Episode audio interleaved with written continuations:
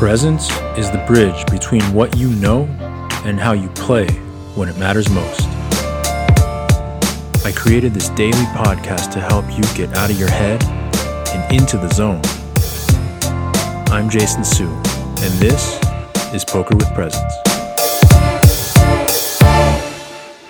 So, I was on a call with a client the other day, and one topic of conversation that came up was in optimizing the way that he was learning, the way that he's growing in his chosen game. And he felt like he was not getting as much out of his strategy studies and working with his personal coach in strategy as he wished. And so we talked about it, and what we got to was this place where he was simply trying to copy and mimic somebody else's way of studying, but he wasn't doing it in a way that actually suited his own personality, suited his own strengths, and fit the way that his brain works.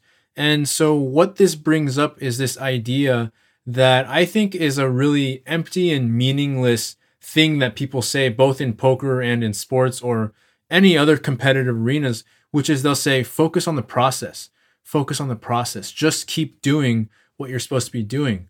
And the reason why I really dislike that phrase is because it's not specific. It's not specific to who you are and how you need to learn and how you need to grow and all the pieces that you need to put in place in order for you to grow as quickly as possible.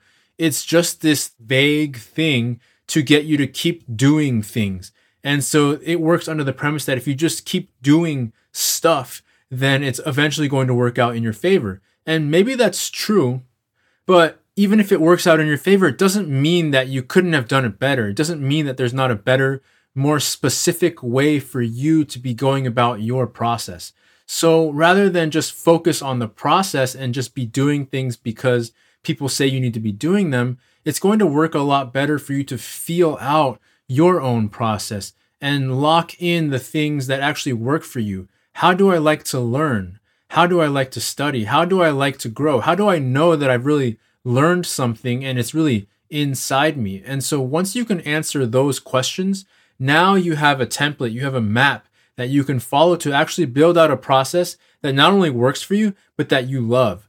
Because if you don't love your process and you don't actually enjoy studying poker the way that you're doing it, if you don't actually enjoy creating presence at the table in the way that you're doing it, if it doesn't feel good to be doing those things, if it doesn't feel good each time you have a coaching session with your poker coach and you're not able to actually get exactly what you need from them, you're with the wrong person. You're with the wrong coach because their job is to meet you where you're at and make sure that you're getting the type of learning and the type of instruction that works best for you.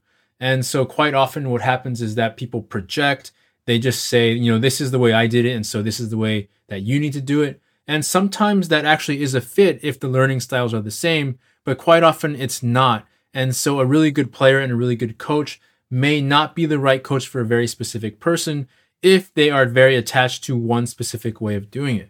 So experiment, play, ask yourself those questions. What do I need to get to the next level here?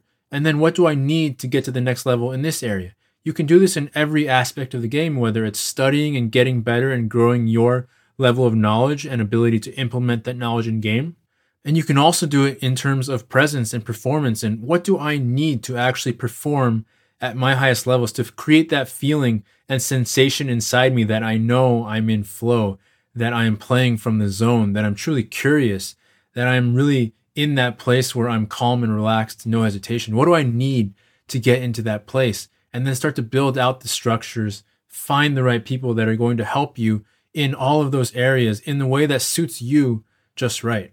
And so don't do what other people say.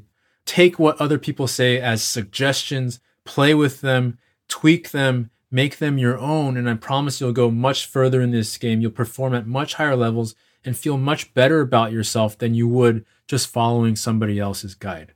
All right. Hope that inspires you to be yourself more and add more of your own flavor to your process as you're growing in poker, in life, in relationships, in whatever else that you're up to and whatever interests you, making sure that you keep understanding that for you, it's always going to be at least a little bit different than it is for somebody else, and that you can always learn from people along the way. And ultimately, you're going to have to find something that really just suits you and makes you happy each moment of the process.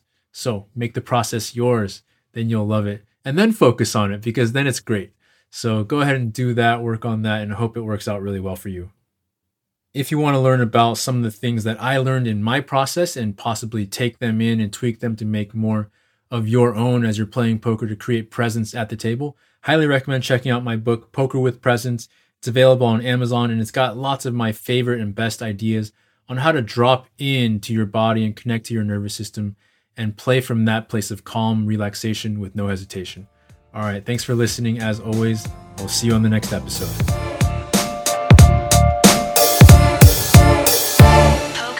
PokerWithPresence.com